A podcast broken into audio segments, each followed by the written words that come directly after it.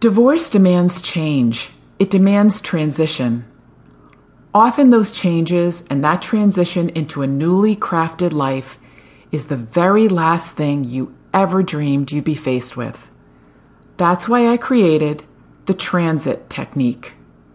Talk, realize, acknowledge, nurture, salvage, identify, toss to help you shift away from what keeps you from your healing journey and move you toward a stronger, healthier you. Let me clarify. If you're divorced, you're a survivor. You're a survivor of an immeasurable life change. You're a survivor of lost love. You're a survivor in a world that still, contrary to its protests, often views divorce as bad or sad or sinful. You're a survivor of the court system and legal proceedings.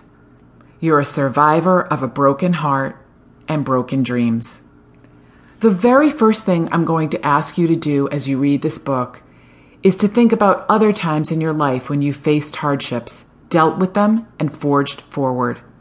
Think about other disappointments and losses and how you managed them successfully. True, these hardships may have been far simpler and less damaging than divorce. But that survivor is still inside you. We just need to coax him or her out. In fact, we need to roll out the red carpet and welcome him or her with great fanfare.